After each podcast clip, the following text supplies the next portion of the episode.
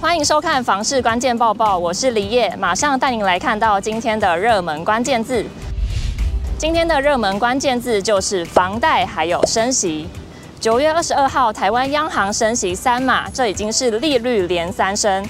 这当然也带动房贷数据变化，我们一起来看。央行最新公布，今年八月五大银行，包含台银、合库银、土银、华南银，还有一银，新城做房贷金额为五百零六点五十二亿元，相较七月的五百五十八点九三亿元，减少超过五十亿。另外，八月房贷利率来到百分之一点七二九，比七月增加零点零二六个百分点，是二零一六年六月以来的六年多新高。加上央行这次升息半码，房贷利率将再被垫高。推估最快十月起，两百零一万指数房贷旧户，房贷息将冲破百分之一点八，来到百分之一点八六到百分之一点八七左右。另外，也有银行主管在媒体上表示，台美利差扩大，美元强势。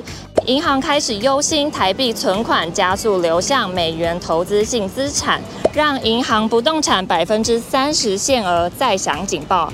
银行以价质量势必拉升房贷利率，房贷利率持续垫高，房贷族的压力将更重。接着我们来看专家的看法。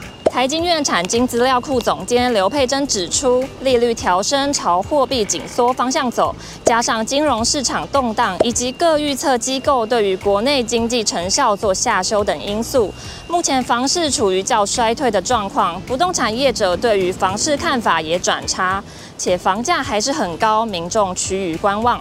刘佩珍说，目前是利空力道主宰房市。九二八档期将至，预估到时候买气恐怕也没办法太好，而且国内实质经常性薪资也出现负成长，都会影响房市购买力与支撑力道。房产专家钱世杰则是分析说，房市持续冷却，加上升息的趋势。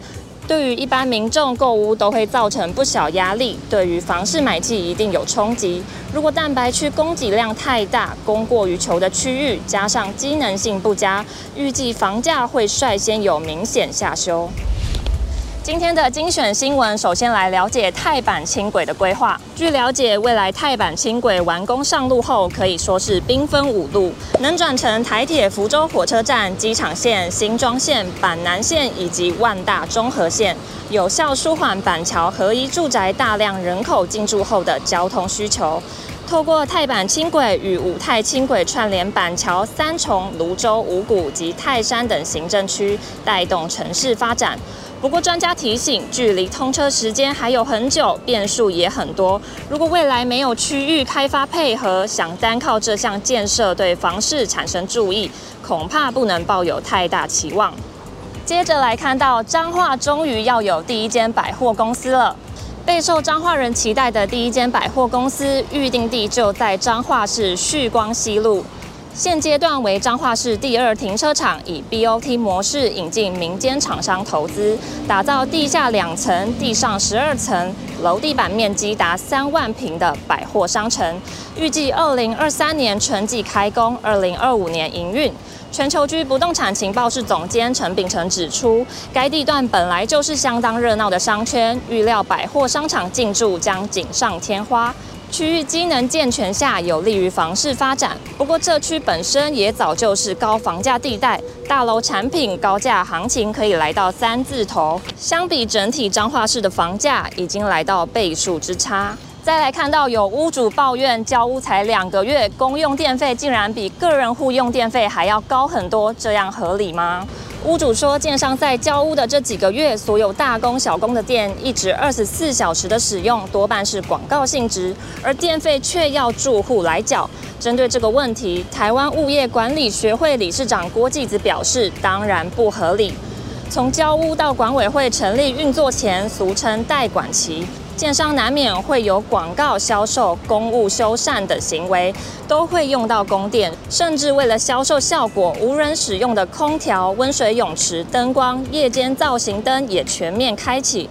这些费用理应由建商负担。如果电费已经办理分摊入户，那就应该逐户退费。今天的买房卖房，我想问，有网友说他和他老婆为了浴缸要不要留这件事情产生了争执，想要问大家家里的浴缸真的有在使用吗？有网友表示浴缸真的不实用，而且占空间。不过他也开玩笑建议原坡顺从老婆，不然会很惨。另外也有网友说，浴缸停水的时候可以用来储水，也可以考虑用独立浴缸，将来不想用也比较好拆卸。